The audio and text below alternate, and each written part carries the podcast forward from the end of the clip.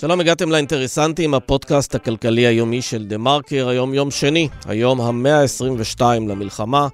בעזה יש עדיין 136 חטופים. כאן באולפן רוני לינדר וסמי פרץ. שלום רוני. היי סמי. אה, חסרת פה. כן, כיף לחזור. כן, כיף לחזור. חוזרים בנסיבות אה, לא פשוטות. תשמעי, הממשל האמריקאי הטיל סנקציות על ארבעה מתנחלים שחשודים בתקיפת פלסטינים, ובתגובה הודיע בנק לאומי על הקפאת חשבונו של אחד מהם. גם בנק הדואר הודיע על הקפאת חשבונו של אחד אחר. זה גרם לאנשי הציונות הדתית, ובראשם שר האוצר בצלאל סמוטריץ', לתקוף את בנק לאומי. אה, אדאג שבנקים לא יפגעו באזרחי ישראל בגלל צו מופרך שאין לו הצדקה, אמר אסף, והוסיף, אנחנו לא רפובליקת בננות של ארצות הברית. צריך להגיד על העניין הזה שזו אמירה מוזרה, שמעידה על איזה חוסר הבנה מצידו של השר. כי ישראל היא אמנם לא רפובליקת בננות של ארצות הברית, אבל השר אמור לדעת שארצות הברית היא בעצם הרגולטור הראשי של מערכות הפיננסיות בעולם. מי שמתעסק איתם יכול להתרסק. המפקח על הבנקים לשעבר, יאיר אבידן, יהיה איתנו כדי להסביר את כל האירוע הזה של הקפאת חשבונות וסנקציות, ומי יכול לציית ומי לא יכול לציית. וניסן זאבי, חבר קיבוץ כפר גלעדי ומנהל השקעות אימפקט בצפון של קרן JVP, הוא התעורר כמו כולנו בשביעי לעשירי והבין שהוא קיבל את הפרומו למה שחיזבאללה היה עלול לעשות לו ולמשפחה שלו.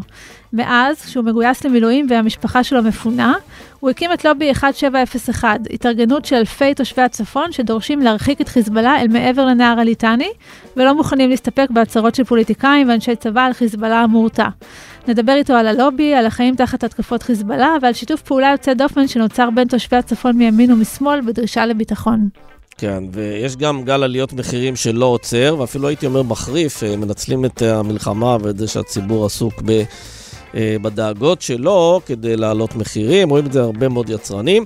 זה הביא את שר הכלכלה ניר ברקת לאיים על היצרנים, על היבואנים, שהוא יפעל נגדם ויחוקק חוק למניעת העלאות מחירים בזמן מלחמה, והאמת זה רעיון לא רע. לא ברור למה השר מעדיף להזהיר ולאיים במקום פשוט לחוקק. הדבר המרגיז באמת הוא שאין סיבה אמיתית להעלאות המחירים האלה, וחברות המזון אכן מנצלות את המלחמה כדי לעשות את זה. סימי ספולטר ידווח על הגל הזה, ונבדוק איתו מה יכול לעצור את גל העלאות המחירים. אנחנו מתחילים.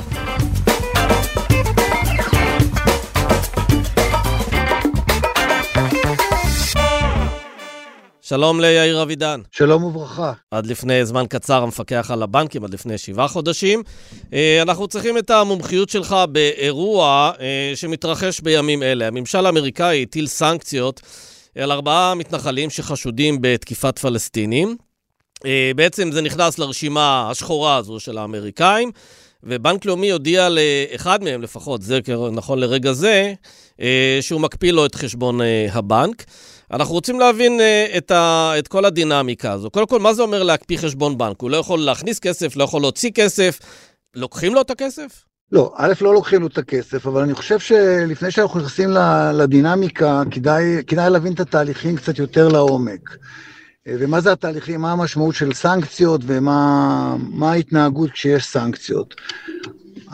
כל המשטר הפיננסי בעולם, למעשה, במדינות אה, מפותחות, אה, בואו נקרא לזה ככה, נלחם באופן, באופן תמידי בכל העולם שנקרא מניעת הלבנת הון וכספי טרור, ולצד זה זה העלמות מס, אפשר לקרוא לזה עסקות ביהלומי דמים, סמים, זנות, סחר, סחר באיברים לא חוקיים, סמים וכולי וכולי. ובסוף יש עולם של רשימות, יש את ה... את הדירקטיבה, נקרא לה הבינלאומית, שדרך ה-FATF, בלי, בלי להעמיס יותר מדי, ועדיין יש גורמים בינלאומיים, כמו האמריקאים, שיש להם את הרשימות שלהם, שזה דרך, ה, נקרא לזה המשרד, נקרא אופק, המשרד לניהול ושמירת הנכסים האמריקאים. זרים, כן. והוא מנהל על בסיס uh, הקריטריונים שהוא קובע, אני לא מכיר את המודל עד הקצה, מי נכנס לרשימה, מי יוצא לה מהרשימה uh, וכולי וכולי, אבל זה מן המקובלות, שמדינות uh, מפותחות שרוצות לקחת חלק באקוסיסטם הפיננסי העולמי, דהיינו גם uh, לעשות העברות בינלאומיות, להעביר בין מדינות ולא לנהל את המשק הקטן שלהם uh, בפני עצמו, הם אה, אה, פועלים בהתאם לאותן רשימות, רוצה להגיד, כל טרנזקציה כספית, בין אם הגורם הזה מעביר או בין הגורם הזה הוא המוטב, המערכות הטכנולוגיות בוחנות אם השמות האלה מופיעות ברשימות. ישנם גם במדינת ישראל, שהמערכת הפיננסית היא בהחלט מפותחת, שהיא אה, פועלת מול הרשימות האלה, יש גם רשימות מקומיות שלמעשה משרד הביטחון אה, מוציא מפעם לפעם בהתאם אה, לאירועים כאלה ואחרים. שזה יותר דווקא פעילי טרור, נקרא לזה, נגד מדינת ישראל. נכון, נכון, נכון, ולכן המערכת הזאת היא כדי שנפעל ככל שניתן, שבתוך הצנרת הפיננסית ייכנסו ויעברו כספים, נקרא להם כשרים, נכונים או טובים, על מנת שכולנו נחיה פה בפוטנציאל בחברה קצת יותר טובה. אז זה חלק מאותה מערכת. אז עכשיו להסתכל, להסתכל על ישראל, אפשר להסתכל על האקוסיסטם העולמי. באקוסיסטם העולמי יש את הרשימה הזו. הרשימה הזאת יכול להיות שפה עכשיו עסקינן, ואני לא מכיר אף אחד מהפרטים האלה, עסקינן במתנחלים, אה, פורעים יותר או פורעים פחות, או לא פורעים בכלל, אבל אה, רצה אה, הגורל, או רצה האמריקאי, לבוא ולהכניס את זה לרשימה. אתה מתאר את זה כמשהו שגרתי, ואני תוהה האם בעצם המתנחלים האלה לא נפלו פה בעצם בתוך ה... הוויכוח הגדול אה, בין אה, ממשל ביידן לממשלת ישראל, והאם, אה, כמו שכמה אנשים כתבו, יש פה איזשהו אקט של חוסר אמון במערכת המשפט העצמאית בישראל שתטיל על האנשים האלה סנקציות. אז אני, אז אני פעם, אני, א', זה עניין שגרתי, לא העניין השגרתי הוא המתנחל או המתנחלים. העניין הוא, לפני כמה ימים הכניסו גם את אונר"א לרשימה, כי חשדו שחלק מה, מעובדי אונר"א בעזה, הם השתתפו בהתקפה הנוראית של השבעה באוקטובר. אז אני אומר, ישנם כל מיני קריטריונים וטקסונומיות, ויכול להיות שיש הרבה אנשים ברשימה שהיו צריכים להיות והם לא ברשימה, ויש כאלה שלא היו צריכים להיות והם כן. אני בכוונה, אני מתעלם רגע ממערכת היחסים הפוליטית. לא, אבל לא, לא, זהו, דווקא נראה לי שלא כדאי להתעלם, כי השאלה, אנחנו יודעים קודם כל שממשל ביידן לא אוהב אה, לא את סמוטריץ' ולא את בן גביר, ויכול להיות שהוא גם לא אוהב את המצביעים שלהם, או את חלקם לפחות. אנחנו יודעים שהוא מאוד מסתייג מדברים שנאמרו בעבר, אתה יודע, סמוטריץ' אמר שצריך לשרוף או למחוק את חווארה, אה, ובן גביר אמר למתנחלים, תעלו על הגבעות. יכול להיות שהדרך של אה, ממשל ביידן לטפל או להפעיל לחץ, היא דרך המערכת הפיננסית, כי שם הבנקים הם, אה, בוא נאמר ככה, לבנקים אין base, הם חייבים לציית, להבדיל מראש ממשלת ישראל, שיש לו base והוא יכול איכשהו לשחק עם זה. א', אתה צודק, אבל בפתיח של הדברים שלך, אם אני עדיין זוכר, מה שהיה לפני שש דקות בערך, אמרת שאני מומחה, אבל אני לא מומחה פוליטי. אני מומחה פוליטי כמו, אתה בפוליטיקה כולנו מובינים, אבל, וגם כולנו מומחים. אני לא מומחה ל, ל, לטובת העניין הזה, כלומר, אני לא יודע מה... אבל בשלוש שנותיך כמפקח על הבנקים, אתה זוכר שהוטלו סנקציות על מתנחלים, אנשים שאתה יודע, שמערכת המשפט יכולה להעמיד אותם לדין אם הם עשו משהו לא חוקי. אז, אז, בוא, בוא אני, אני רגע רוצה להיות זהיר וגם לתת, uh, תשובה, לתת uh, תשובה מלאה. חלק מהדברים האלה הם גם הרבה פעמים נעשים מתחת לרדאר, ואני... עוד פעם, ההודעה הזאת של האקזקיוטיב אורדר של ביידן היא, היא מוחצנת, אין, אין, אין, אין על זה ספק. היו ארגונים אחרים שפעלו מול, בוא נגיד, מעבר לקו הירוק, או שרצו למנוע אותנו, בעיקר ארגוני BDS, וכמובן, הם לא ארגונים בהיבט הזה. היה, היה לחץ, היה עומס. צריך לתת הסברים, כל מיני קרנות השקעה בינלאומיות, שפה ושם עסקו באיומים, בוא נגיד, איומים אה, כאלה ואחרים, אבל אני יכול להגיד לכם שבתקופה המאוד מאוד מורכבת של מלחמת רוסיה-אוקראינה, שהייתה רשימת סנקציות מאוד מאוד ברורה, שהאמריקאים הוציאו אותה, גם לגבי גורמים מעבירים, כלומר, גם לגבי צנרת של גורמי תשלום, כלומר, בנקים ספציפיים, בעיקר בצד הרוסי, שהיו מעבירים כספים, וגם מוטבים, וגם תאגידים. היה אתגר מאוד מאוד מורכב לבוא ולעקוב אחרי הדברים, ואני אומר, אם אנחנו אה, חפצי חיים, חפצי חיים כלכליים כמובן, אה, בוודאי אם אנחנו רוצים קשר עם העולם המערבי הברית, ראוי שנציית. אם אתה שואל אותי, האם בתור מפקח, מפעם לפעם, אה, גורמים פורמליים, אמריקאים, הסבירו לי, כי חשבו שאולי אני לא מבין מספיק טוב, עד כמה חשוב שאני אעסוק באכיפה ואמנע עקיפה של הסנקציות האמריקאיות, אז היה גם היה. היה גם היה. אז באמת עולה, עולה פה השאלה, כי כבר ראינו קריאות להחרים את בנק לאומי מהימין, וראינו את סמוטריץ' כמובן, שקורא לבנק לא לבצע את הדבר הזה. האם יש בכלל לבנקים דרגות חופש? אז אני, אז אני קודם כל חושב שאני הייתי מאוד מאוד נזהר מהאמירות הפופוליסטיות האלה. ומאמירות של חרמות, ואמירה של חרמות על בנקים, אנחנו משק עם בנקאות מאוד מאוד חזקה ויציבה, ואני חושב, אחד, שהיה טוב עושה שר האוצר, באמת, אני אומר את זה ממקום של כבוד והערכה. טוב היה שר האוצר אם, אם לא היה מתבטא בנושאים האלה. אחד, זה אה, מעבר, ל, ל, ל, ל, אני אגיד את זה בזהירות, לסמכות שלו, יש את בנק ישראל, יש אה, אה, חקיקה בתחום של איסור הלבנת הון, יש צווים ותקנות, והמערכת הבנקאית פועלת כשהנגיד בראש והמפקח לוקח את סמכותו, וכמו שסמי אמר מקודם בצדק, המערכת הבנקאית היא מאוד צייתנית. אגב, צריך להגיד שהיא נהייתה צייתנית, כי הרבה מאוד שנים היא לא הייתה צייתנית, ושלושה בנקים ישראלים, בנק לאומי, פועלים ומזרחי, אה, נאלצו לשלם קנסות אה, אדירים של מאות מיליוני דולרים, בגלל שהם סייעו בתקופות מסוימות ללקוחות שלהם בארצות הברית להתחמק מתשלום מס, ומאז אה, הבנקים עצמם היו בסוג של רשימה שחורה על הפעילות הזו בארצות הברית, ומאז הם לא משחקים משחקים. נכון, אז א', אה, אם המערכת הבנקאית היא צייתנית או לא, לאורך זמן, אה, זה, אפשר לעשות על זה פודקאסט נפרד, אני גדלתי במערכת הזאת למעלה מ-30 שנה, מעולם לא הייתי בסיטואציה שאקטיבית לא מצייתים, יכול להיות שבהחלט פסיבית לא צייתו או לא הבינו את האירועים עד הקצה, אבל עובדה אחת היא נתונה, ששלושה בנקים מתוך 13 בנקים בעולם, היו בחקירה אה, מול משרד המשפטים האמריקאי, ושלושה מהם זה ישראלים, וזה לא חלקנו במערכת הבנקאית העולמית, בזה אין בכלל ספק. ובוודאי דבר אחד, מי שנכווה ברותחין אה, נזהר בצוננין, ובוודאי המערכת הבנקאית הישראלית לא רוצה אה, להיכנס לאיזשהו דיפולט או הפרה מול הרשויות האמריקאיות. ומה לגבי התסריט של חקיקה שהוא דיבר עליו, שאם זה לא ילך ככה אז הוא ילך לחקיקה? אני עוד שנייה אתייחס, רוני, למה שאת אומרת, אבל אני קודם אמרת איזושהי הערה, ואני רוצה להתייחס אליה גם. האם יש פה היבט אה, פוליטי, או היבט, האם, האם הם השתמשו באותם ארבעה מתנחלים כדי אה, אה, למנף לאיזשהו אינטרסים אחרים? אז אני רוצה להיזהר, א', זה יכול להיות, אבל אין לאף אחד פה אצלנו את, או את הסמכות, או את הכישורים, או את היכולות.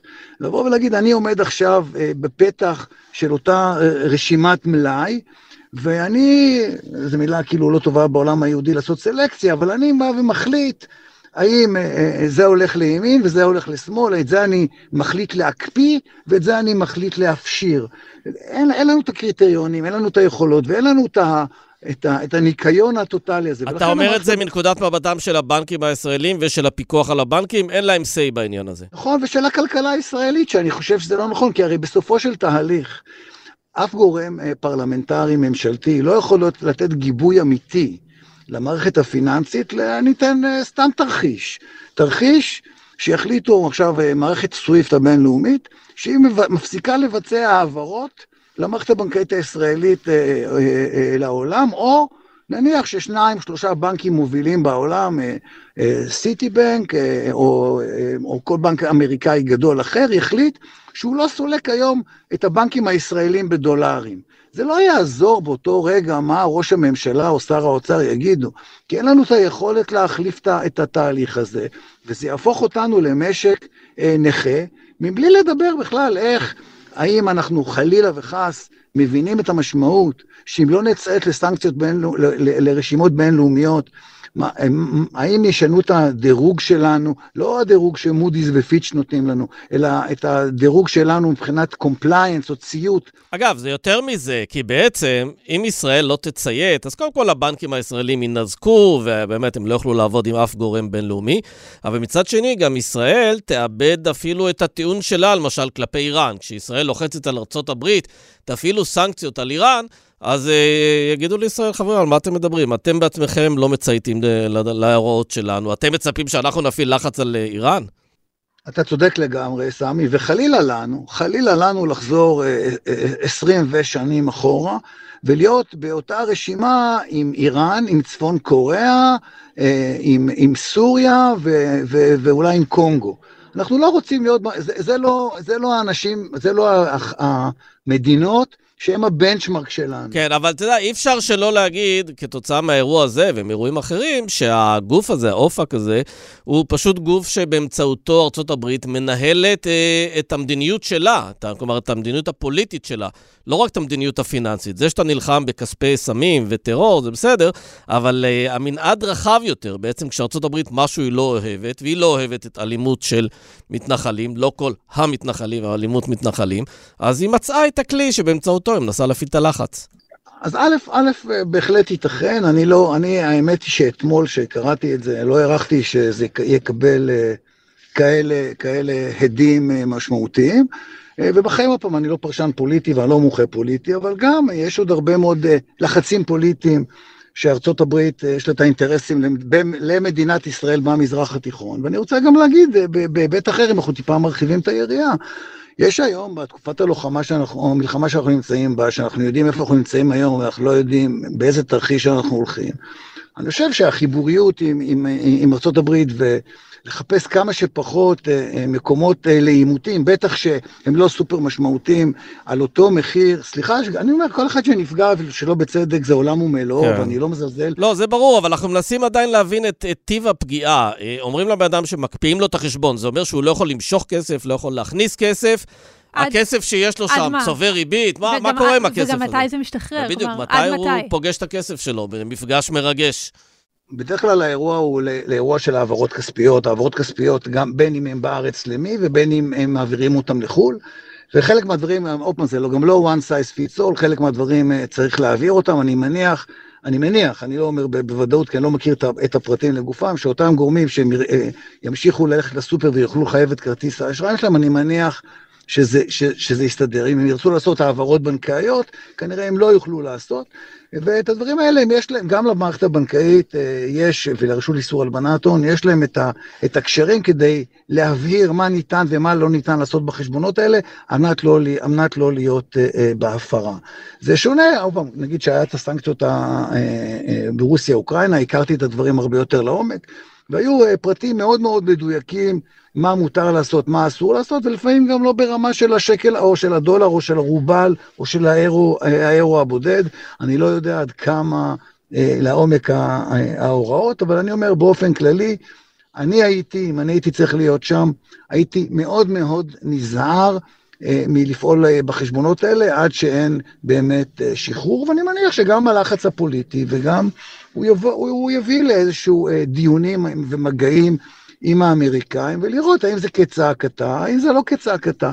אבל ברגע הראשון הייתי בהחלט אה, ממליץ מאוד אה, להקפיא, זה אומר אין יוצא ואין בא, אה, ו- ולאורך זמן לראות עד כמה יש דרגות חופש ועד כמה התיאבון לסיכון של האמריקאים מאפשר בכל אופן פעילות שוטפת, ומהי פעילות שאינה שוטפת, בוודאי לא למטרות שליליות. טוב, ואנחנו נמשיך ונעקוב ונראות איך האירוע הזה שהתחיל כסוג של אנקדוטה מתפתח, והאם סמוטריץ' ילך אה, עד הסוף. וזה גם האירוע הזה. שממחיש שכתבי בנקאות צריכים להבין במדינאות, וכתבי מדינאות צריכים להבין בבנקאות, כן. אז רק עוד שני משפטים אה, קטנים. אחד, שהתחילו לטפל בעולם של, איסור, אה, של מימון כספי טרור, דיברו באמת על ההיקף, אז אמרו, גם, גם שקלים בודדים מסוגלים לייצר טרור, אז אני אומר, לכן לא תמיד אה, אה, תמיד ההיקף הכספי יש לו משמעות, וההיבט של החקיקה, אז לכן זה בסמכותו של שר האוצר לנסות להוביל חקיקה בתהליכים הקיימים. כמובן, מן הסתם, אה, זה תהליכים מאוד מאוד ארוכים. וראוי מאוד, אני מתקשה לראות שאיזושהי חקיקה תהיה בעולם של ה-best practice במדינות שלהם אנחנו רוצים להידמות, ולשמור על המעמד שלנו ברשימה, להיות ברשימה המאוד מאוד לבנה שנלחמים יפה מאוד באיסור הלבנת הון בכספי טרור. יאיר אבידן, תפקח על הבנקים לשעבר, תודה רבה. תודה רבה לכם ושתהיו בשורות טובות. תודה.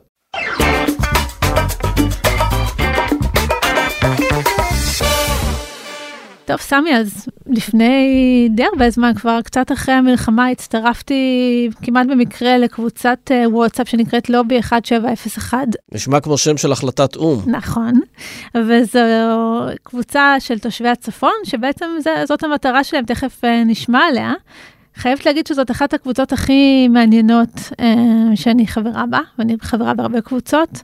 חבר'ה מהצפון נמצאים באיזשהו מצב מאוד עדין הם לא, כרגע הם לא החזית המרכזית, אבל כל הזמן ברור שהם חזית גדולה אה, אופציונלית להמשך. ברור גם שהם חוטפים, ברור גם שהם מפונים, מפונים ברור גם שבתים שלהם הרוסים, נכון. שהשדות אה, הם חיים בהמון חוסר לא ודאות, כן. אה, וזה מאוד מעניין לראות את הדיונים שם ואת מה שהם מנסים להשיג, אז על זה נרצה לדבר היום עם ניסן זאבי, הוא אחד המייסדים של הקבוצה הזאת, הוא חבר קיבוץ כפר גלעדי, וביומיום מנהל השקעות impact בצפון של קרן JVP. היי ניסן. אהלן, שלום לכם. שלום, שלום. אז בשביל העשירי קיבלתם, אמרת לי, טריילר למה שהיה יכול לקרות אצלכם בצפון.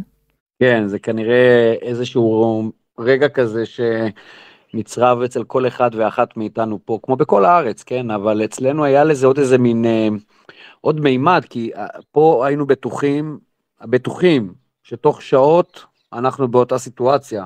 צריך לזכור שתרחיש הייחוס של מדינת ישראל דיבר על כיבוש הגליל. אה, וזה הדבר שאליו אנחנו נערכים כל הזמן.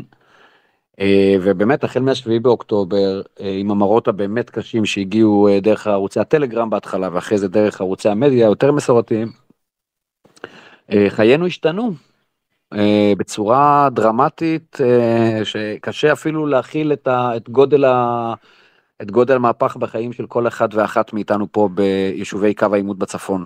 אז ספר לנו קצת על הלובי הזה שהקמתם, לובי 1701, מה המטרות שלו, מה הוא עושה. אז לובי 1701 בעצם קם מתוך, מתוך המציאות המאוד מורכבת של האי ודאות שלנו כאן. אה, חלקנו במילואים אה, כמוני בכלל בכיתות כוננות כבר 120 יום בשירות מילואים. משפחות שלנו מפונות, הפכו לפליטו, לפליטים בארצנו.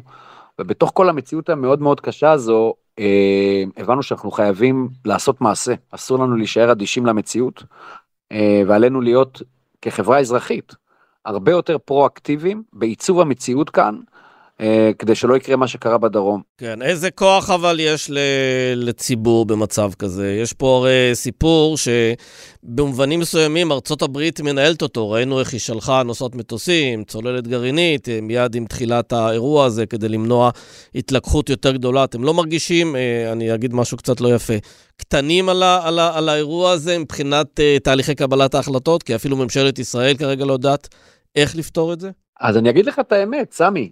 אני עברתי איזשהו מהפך בתוך החודשים האחרונים והבנתי עד כמה אנחנו כאזרחים בעצם, יש לנו הרבה יותר משמעות ממה שחשבנו אפילו. בסוף, אנחנו אלה שפה גרים, אנחנו במרכאות הלקוח, כן? אנחנו אלה שאמורים להתמודד פה עם המציאות הזאת. ואני חושב שהפנמנו משהו מאוד מרכזי ב... ב... בכלל בארבעה חודשים האחרונים, שאם אנחנו לא נהיה פה, לא יהיה את החבל ארץ הזה. אנחנו הכוונה התושבים. אה, ובתוך אותה אי ודאות, בתוך המציאות המורכבת הזו, אמרנו בוא נעשה מעשה. לבוא בתהליך, בתנועה של מחאה, הבנו שזה לא יהיה הכיוון הנכון, אפרופו כל מה שהמדינה פה עברה בשנה האחרונה. וניסינו לחשוב איך אפשר לייצר איזה מצב שנוגעים, שזה רלוונטי גם לימין, גם לשמאל, גם לחרדים, גם לחילונים, גם לדרוזים, גם לערבים, גם ליהודים. ופתאום, ופתאום קלטנו בעצם שלכולנו כרגע יש אינטרס אחד, בדיוק כמו שמופיע בפירמידת הצרכים של מאסלו, אותו בסיס אה, רחב של ביטחון פיזי. וככה הוקם הלובי. הלובי, המטרה שלו, המוצהרת, הברורה והיחידה, יצירת אזור מפורז משטח הלבנון עד נהר הליטני, כפי שקבעה החלטה 1701 של האו"ם. אני מזכיר למאזינים, מדובר בהחלטה שסיימה את מלחמת לבנון השנייה על ידי האינסטנציה הגבוהה ביותר של הדיפלומטיה הבינלאומית, מועצת הביטחון של האו"ם, שקבעה כי כל השטח מגבול הלבנון ועד אה, נהר הליטני יהיה מפורז מארגון חיזבאללה ומארגוני טרור נוספים. אני אגב שומע בקרב אה, לא מעט פוליטיקאים שיש די קונצנזוס ש, שזה יכול להיות הפתרון המדיני אה, הנכון, הרצוי, שישיב את אה, תושבי הצפון, תושבי הגבול, אה, לביתם. כלומר, לא נראה לי שיש לכם ויכוח עם אה, ממשלת ישראל, יש לכם ויכוח עם אה, חיזבאללה ולבנון. אה, יותר מזה אני אגיד לך, אנחנו קראנו לזה לובי 1701 לא כי אנחנו מאמינים כי שהח... שלנסות שוב את ההחלטה יביא תוצאה אחרת. כן? בואו נגיד את האמת, ההחלטה הזו היא כישלון דיפלומטי מהדהד בכלל, של כל תפיסת הדיפלומטיות כמדיניות חוץ, היא כשלה כישלון חרוץ, למרות שהציבו כאן את כוח הבינלאומי הגדול ביותר בעולם, של יוניפיל, 11 אלף חיילים, סמי, שאמורים להיות פרוסים פה ב-120 קילומטר גבול, ובפועל, מה שאנחנו מגלים 17 שנה אחרי, לא רק שהאזור לא מפורז, כולו הפך למחסן נשק אחד ענק של ארגון חיזבאללה, שיצר כלפי, שיצר כיום מצב שהצפון מאוים בכלי נשק ואמצעים חדשים שלא ידענו לפני כן, כמו סיפור הנ"טים. אגב, שאלה מעניינת על העניין של כוח אה, רב-לאומי, אה, הוא מעולם לא באמת הפעיל את הכוח שלו ככוח צבאי. הוא איכשהו חוצץ, איכשהו מקשר, אבל uh, הוא לא פועל ככוח צבאי. הוא תזכורת טובה אולי בגלל uh, גם מה שמתכננים לרצועת עזה, כשמדברים שם על איזשהו כוח או איזושהי התארגנות. כמו שאמר לנו מפקד יוניפיל לשעבר, אמר לי ניסן, אתה תמים, אף חייל מלזי לא ימות בשבילך עבור משכורת של 2,300 יורו שהוא מקבל. אז אה, אתה יודע, אתה צודק. אז בעצם המטרה שלכם, אם לזקק את הדברים, היא בעצם מלחמה. מלחמה שבעצם תזיז את חיזבאללה, זה כנראה לא ילך באמצעים דיפלומטיים. אני גם רואה את ה... בגלל שאני בקבוצה, אני גם רואה את התגובות אה, כל פעם שמישהו מנסה לדבר על הסכם. אה, יש סקפטיות מאוד מאוד גדולה ומובנת לאפשרות שזה יקרה. תראי, הכלל הראשון בלובי זה כמו מועדון קרב, אתם מכירים שיש את הכלל הראשון ב fight club? שלא mm-hmm. מדברים על fight club, אז הכלל הראשון בלובי זה שאנחנו אנחנו לא, תפ, לא התפקיד שלנו להגיד איך. אנחנו כאזרחים מדגישים את המה. אנחנו רוצים פה ביטחון. כן, זו מילה גדולה, אבל היא מאוד שונה מהביטוי המאוד גדול שנקרא תחושת ביטחון. וההבדל בין תחושת ביטחון לביטחון יימדד על ידינו, אנחנו נהיה ברומטר. מה זה ביטחון? ביטחון זה לראות שאין פה קני, אה, קנים של נ"ט בתוך הבתים. האם בשביל זה צריך לעשות מלחמה, או האם בשביל זה צריך להביא לפה כוח מיוחד של המרינס של ארה"ב שיוציא אותם? אה, לא התפקיד שלי. מדינת ישראל וצבא הגנה לישראל צריכים להראות לנו את האיך. איך הם הולכים לעשות את זה? ארה"ב צריכה להראות את האיך. אחרת, ואני אומר לכם, בימים כאלה שאנחנו שומעים על כל מיני בלוני ניסוי, על כל מיני הסכמים לנסיגה של שישה קילומטר, שבעה קילומטר של חיזבאללה, האירוע הזה הוא אירוע שיכול להת, באמת להתגלגל לאחד מהכישלונות המדיניים הגדולים ביותר שידעה מדינת ישראל, כי תושבים לא יחזרו לפה, אתם צריכים להבין את המציאות. בהפוך על הפוך, פינוי, הפינוי החסר תקדים הזה, כן? קריית שמונה לדוגמה, פונתה בפעם הראשונה בהיסטוריה, כן? מעולם היא לא פונתה. כן, וזו עיר שחטפה בזמנו הרבה מאוד קטיושות, הרבה מאוד שנים. חטפה בלי הפסקה, והיא פונתה רק עכשיו בפעם הראשונה, אני אגיד יותר מזה, במלחמת העצמאות, לא היה פינוי כזה גדול ולמשך כל כך הרבה זמן. אבל באותה נשימה אני אומר לכם שדווקא הפינוי, בהפוך על הפוך, הוא המנוף האזרחי החשוב ביותר שיש לנו כרגע להבטיח שפה יהיה ביטחון. כלומר מה, אתם לא תחזרו עד שזה לא אה, יסתדר? אני מניח שמה שיקרה, וה, ואני יודע שמקבלי ההחלטות כבר יודעים את זה, שאם הם יביאו הצעה שלא פוגשת את ציפיות התושבים, אה, יהיה פה משבר מאוד גדול, עם עזיבה אה, המונית של תושבים את חבל הארץ הזה. אה, ומי כמוכם יודעים, אתם מסקרים את זה לא מעט, שהראשונים לעזוב יהיו דווקא חזקים יותר. כן. כן, אלה שיש להם את ההזדמנות לייצר לעצמם מציאות אחרת. ואני אקח אתכם שנייה לציטוט שהוא הציטוט שבעצם הוליד את לובי 1701, כאשר לפני כחודשיים וחצי עמד שר הביטחון גלנט בהר דוב ואמר את הציטוט הבא: יש לנו הישגים חסרי תקדים מול חיזבאללה, הרגנו 100 מחבלים, השגנו אותם מהחזית לעורף, אנו נתרגם את ההישגים להחזרת התושבים לצפון. באותו רגע, כל תושב בעיר, של העיר קריית שמונה, של הקיבוצים, של המושבים, הבין שאם אנחנו לא עכשיו נתעורר, אנחנו, אה, אנחנו בהכנה לשביעי באוקטובר גרסה צפונית, בעוד כמה שנים. כן, טוב, מקווה שלא. והסיפור, הסיפ, הסיפור מבחינתנו המשמעותי עכשיו, זה כל הזמן לחשוף בפני עשרות אלפי המפונים את העובדות בשטח. כן, רגע, רק עוד הערה אחרונה לקראת סיום. אה, נניח שעכשיו בדרום... אה, תהיה איזושהי הפסקת אש במסגרת איזושהי עסקת חטופים, אנחנו לא יודעים של כמה זמן, חודש וחצי או חודשיים. אה, גם בפרק הזמן הזה, כל עוד אין הסדר שמחזיר את אה, חיזבאללה, את כוח רדואן, צפונה, אתם לא חוזרים בעצם ליישובים שלכם, גם חיזבאללה נוצר את הנשק לאיזה זמן. לפי מה שאנחנו שומעים, גם מהדרגים הצבאיים הגבוהים, אנחנו לפחות עד יולי, המשפחות שלנו לפחות עד יולי, ימשיכו להיות כפליטים בארצם. המבחן הגדול יהיה דווקא, אפרופו מה שאמרת סמי, במידה ויש חודשיים הפסקת אש, מה קורה פה בצפון. שר הביטחון הצהיר שהפסקת אש שם היא לא הפסקת אש כאן, פעם שעברה זה לא היה ככה, הייתה באמת הפסקת אש בשתי הזירות. אה, ימים של מבחן, ימים של אמת, גם בקרב מקבלי ההחלטות וגם אצלנו בקרב התושבים, אפשר כבר לראות סנטימנטים גם במעוזי הליכוד החזקים והעמוקים ביותר, שמבינים שאנחנו במלחמה על הבית, וזה תלוי רק בנו, האזרחים והתושבים. לכן אמרתי שקרנם של האזרחים דווקא עולה בימים אלה.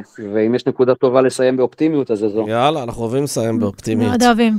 תודה רבה, ניסן זאבי, בהצלחה תודה, לכולנו. תודה. בואו לבקר. נבוא. נבוא.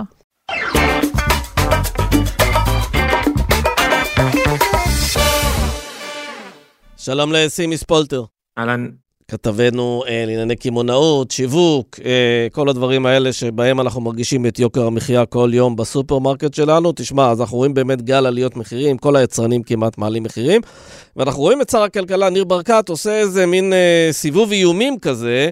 אה, בין החברות, שבהם אה, הוא בעצם בעיקר מבקש מהם אל תעלו מחירים, ואומר שזה חזירות, ותכלס לא עושה הרבה בנידון. אז אני רוצה שתי שאלות בעניין הזה. אחת, קודם כל, האם יש בסיס אמיתי להעלאת המחירים?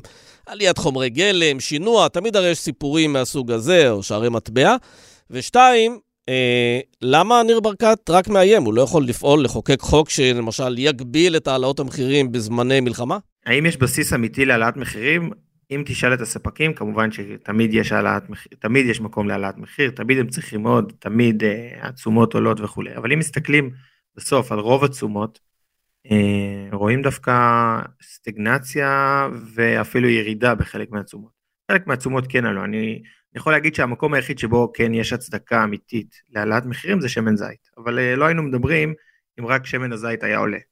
כל העולם כרגע הוא עולה, זה משהו אה, עולמי, הייתה בצורת בספרד ושרפה ביוון ויש מחסור אפילו ברוב העולם. אבל מעבר לזה אין באמת הצדקה כרגע להעלאת מחירים, בטח לא בקצב שראינו, בטח לא במהירות שראינו, אפשר לראות דוגמה הכי, הכי טובה לזה שאין הצדקה להעלות מחירים, בסיפור של ויליגר, שבעלים של החברה צביקה תקף בחריפות את שסטוביץ' שהעלה מחיר, ושלושה שבועות אחר כך החברה העלתה מחיר גם כן, באותן קטגוריות. אתה רואה שיש פה איזו תופעה של, אה, של תופעת עדר כזו של חברות. ניצול הזדמנות, הראש שלנו זה בדאגות, במלחמה, אנחנו רוצים למלא את המקרר, כי אנחנו בבית. שלא כן. לומר תיאום, בלי תיאום. כן, זה אפילו יותר מניצול הזדמנות, כי אם מנתחים רגע את העליות מחיר מלמעלה, ולא מסתכלים פר חברה, אלא פר קטגוריה ב, ב, בתוך המזון, בתוך, על המדפים, אז אנחנו יכולים לראות שממש כאילו אם המדף של הפסטה של חברה מסוימת יתייקר, אז המדף מתחתיו של החברה מתחת גם כן קצת עולה, כי הוא מושך אותו. יכול לראות שלדוגמה, דוגמאות הכי טובות זה סלטים. כל הסלטים של אה, אחלה, של שטראוס התייקרו, אז שמיר וצבר של אוסם גם מיד הודיעו אחר כך, אה, אחרי כמה ימים, שגם הם מעלות מחיר. אה, ראינו את זה בקפה, ראינו את זה בשוקולדים, ראינו את זה בחטיפים עכשיו, ממש רואים שיש משיכה פר קטגוריה, בסוף ככה באמת מסתכלים, המנהלים בחברות המזון מסתכלים ככה על הדברים, הם מסתכלים פר תחרות, מי התחרות שלי במדף. אז אם התחרות שלי במדף העלתה מחיר, אז מיד אני גם יכול להעלות מחיר, יד מרדכי העלתה מחיר בשמן זית, אז מיד אחר כך זיתה של ויסוצקי העלתה מחיר. יש המון דוגמאות, כמעט כל העלאות המחיר היו כאלו, אה, באותם אזורים, אה, רטבים, כמעט הכל זה היה באותן קטגוריות, שחברות חיכו אחת את השנייה, כשחברה חזקה שמחזיקה ב-70-80 אחוז לפעמים אפילו, מאותו מדף, מאותה קטגוריה, מעלה המחיר הזה קטן יותר, אומר לעצמו, אוקיי, יש לי פה מרווח מסוים, כי הרי אני תמיד זול מה, מהמתחרה הגדול שלי בעשרה אחוזים, וזה גם עובד הפוך, יכול להיות מקרה שבו שניים מהגדולים אה, מעלים מחיר, אז הגדול יותר אומר, אני לא יכול להרשות לעצמי להיות אה, אה, מותג פרימיום בענף הזה, בקטגוריה הזו, אה, ולהיות באותו מחיר שהם אה, זה, אז אני חייב לעלות. אמרת זה יכול להיות הפוך, וישר חשבתי הפוך, שמישהו יוריד מחיר, אבל זה אני לא, מבינה, לא, לא, זה לא קורה. נכון, okay. אוקיי. um, לצערנו, וכאילו, והניתוח הזה בעצם מראה לנו שהרבה מעבר לצורך ובאמת למדדים, בסוף בסוף מדובר בתמחורים ומשחק של, של אני יכול, של מותגים גדולים, של ריכוזיות, של מונופולים, של כוח. Uh, אנחנו גם רואים את זה בזה שאין כמעט התנגדויות ברשתות, אה, אני עוקב יומית אחרי הרשתות, אז אה, היום כבר מתחילים לראות את ניצני העלאה בחלק מהרשתות. זה כן קשוב להיעדר, אה, נקרא לזה לחץ או קשב ציבורי. כרגע אה, לסוגיה הזאת, כי בתקופות יותר רגועות, ששום דבר אה, דרמטי לא העסיק את הציבור הישראלי, אז אה, יש יותר רגישות לנושא של העלאות מחירים. נכון ולא נכון, למה לא נכון? כי אתה רואה שבשנה שעברה היו גל, אפילו שני גלים של עליות מחירים מאוד משמעותיות, בשנתיים האחרונות היו כמה, אה, היה קשב ציבורי בשמיים, היו ניסיונות של אה, קמעונאים ללכת למהלכים הרבה יותר חריפים נגד החברות, שופרסל נגד תנובה, אוסם ויוחננוף, כל מיני מקרים כאלו, רמי לוי שהוריד, בסוף זה לא עזר. הקשב הגבוה הזה לא באמת עצר את העלאות המחירים. אז, מה, אין, מה, אז אין מה לעשות, כלומר, זה, ככה אנחנו נידונו באמצע מלחמה, וב, ב, זה פשוט מרתיח אה, שבזמן מלחמה לאנשים פה אין כסף, אנשים איבדו את העבודה שלהם, אנשים אה, מפונים, וחברות אה, מעלות ככה מחירים. לא, זהו, והשאלה האם האיום הזה של בוא נחוקק חוק אה, לשעת חירום, אם המשק כולו בשעת חירום, וזה חל על עובדים, למה זה לא חל על יצרנים ומשווקים? נכון, אז הנושא של אה, חוק לשעת חירום ומשרד הכלכלה הוא מאוד מעניין, ו, ופה אנחנו מגיעים לשאלה השנייה שלך לגבי ברקת. Uh, היו כמה דיונים, גם בוועדת כלכלה ואפילו בוועדת כספים לפני שבועיים, uh, דיונים שבהם חברי הכנסת אמרו למשרד הכלכלה בעיקר, לנציגים שלהם, פעם זה היה אפילו המנכ"ל שהיה בדיון, אמרו להם תחוקקו משהו, לעצור את זה, זאת אומרת בוא, בוא נעצור את זה, יש פה שעת מלחמה, אני יכול להגיד לך שזה לא, לא מאוד מופרך, זאת אומרת יש כאלו שיגידו מה, להתערב, קניין, זכויות קניין וכאלו, אבל יש מדינות שבהן במקומות מסוימים, בצרפת היה איזה איום אה, בשנה שעברה וזה עצר עליות מחירים מסוימות. כאילו, זה לא הדבר הכי מופרך בעולם להגיד, שעת מלחמה כרגע, לא ניתן להעלות מחירים. משרד הכלכלה הבטיח שהוא ינסה, אפילו הגיש הצעת חוק אה, כטיוטה, ואחרי זה ירדו מזה לגמרי. לטענתם אי אפשר, זה לא עובר משפטית וכולי וכולי, הרבה תירוצים. אה, בפועל, פשוט הם לא מתעסקים בזה, הם לא מתעסקים בזה, אני מדבר עם בכירים במשרד, אני מדבר עם אנשים מסביב, הם לא באמת מתעסקים בזה. כשהם באים לדיונים גם רואים שאין שם עבודה אמיתית על הנושא של מחירים, אה, גם ברקת עצמו הוא לא, הוא לא עסוק בזה. הדבר שהוא עשה ביומיים האחרונים זה סיבוב כזה של אה, נו נו נו לחברות מזון שהעלו מחיר, ואתמול הוא גם הוציא הודעה שהוא הצליח לעצור העלאת מחיר שמעולם לא שמענו עליה, אצל אה, החברה המרכזית למשקאות.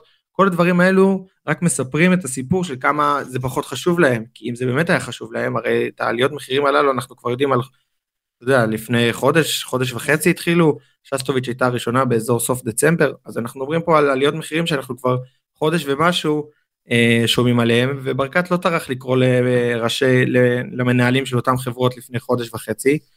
אה, הוא קורא להם עכשיו כדי יותר בשביל שישמעו שהוא עשה משהו, זו אותה סיבה, מאותה סיבה הוא גם הגיש את המכתב לנציבות, כדי שוב לקדם את ההדחה של אה, ראשת התחרות מיכל כהן, עורכת הדין מיכל כהן. אבל בסוף בסוף זה בעיקר מהלכים תקשורתיים, אין פה משהו שהוא באמת הולך לשנות את, ה, את האירוע הזה, לא הולך לעצור את האירוע הזה. כל עליות המחירים האלו כבר בעצם נכנסו לתוקף או נמצאים במשא ומתן עם קמעונאים, ולכן זה כבר אירוע שקרה. Uh, הדבר אחד שאני יכול להגיד לצרכנים שמקשיבים וקצת מיואשים, זה פשוט uh, תחפשו טוב טוב איפה אתם יכולים לקנות uh, תחליפים, תחפשו איפה אתם יכולים לקנות אה, יותר בזול, תחפשו את הרשתות שכן מנסות, אה, אני לא יודע אם לקרוא לזה להילחם, אבל שכן אה, מוזילות יחסית את המחירים על אותם מוצרים. תנסו להעניש את, את הספקים שהעלו מחירים, ותראו, יכול להיות שזה הדבר שיתחיל לעזור לנו, סוג של איזה מחאה במדף. והשמיעו את קולכם, כי אנחנו יודעים שאתה אומר, הוא לא מתעסק בזה כי כנראה זה לא מספיק חשוב לו, לא? זה אומר שכנראה אין עליו מספיק לחץ. כי כשיש דברים שחשובים לבייס שלו, הוא יודע יפה מאוד uh, לפעול ולדבר, אז כנראה שגם הצרכנים צריכים להיות הרבה יותר uh, רועשים. בנושא הזה. זה תמיד נכון, אנחנו תמיד צריכים. את יודעת, הרבה פעמים אני עושה את זה עם מוצרים עונתיים, נגיד, אתה יודע מה, ענבים, מגיעים לראשונה לשוק, בתחילת הקיץ, אז הם נורא יקרים, עולים 50 שקלים והם לא טעימים, אז אני אומר, אני לא אקנה עכשיו, אני יכול... אני יכול להתאפק עם זה עוד חודשיים. יש דברים שאולי הם יותר מוצרי צריכה, יותר בסיסיים, שאותם עליהם קשה לוותר, אבל אין לי ספק שאם צרכנים יחליטו שהם פשוט לא, לא נוגעים במי שהעלה מחירים, אז יהיה גם לחץ אה, כן, גדול מאוד על המשווקים. אחריות אישית זה מאוד חשוב, אבל הייתי מצפה מהממשלה שלנו להיות הרבה יותר אקטיבית בנושא הזה. בהחלט. יש גם דברים אה, שאפשר לעשות ביניים, זאת אומרת אפשר נגיד לצורך העניין להטיל אה, פיקוח רווחיות על אה, אותם מונופולים. כל מונופול שהוא מוגדר כמונופול על ידי רשות התחרות יהיה מחויב להציג את הרווחיות שלו באותם קטגוריות. סתם זה רעיונות שקיימים, הכל, הכל קיים, יש, יש לממשלה כלים זה לא 1 או 0, היא יכולה לצורך העניין להגיש חוק שמפרק את המונופולים. זה כבר יזיז את המחץ, זאת אומרת, חברות קשובות לדברים האלה, אבל הן מרגישות שהממשלה אין להן כלום לעשות, וכשברקת קורא, דווקא כשהוא קורא להם להגיד נו נו נו, זה רק מדגיש כמה אין לו מה לעשות, כי אם היה לו מה לעשות הוא לא היה קורא להם. או כן. שאין לו מספיק מוטיבציה. זה לא כן. משהו כן. שקורה. לא, זה כן. יותר קל אה, לצעוק, לעשות נו נו נו, להוציא הודעה לעיתונות ולהמשיך בענייניך. סימי ספולטר, תודה תודה רבה רבה. לך. יום טוב.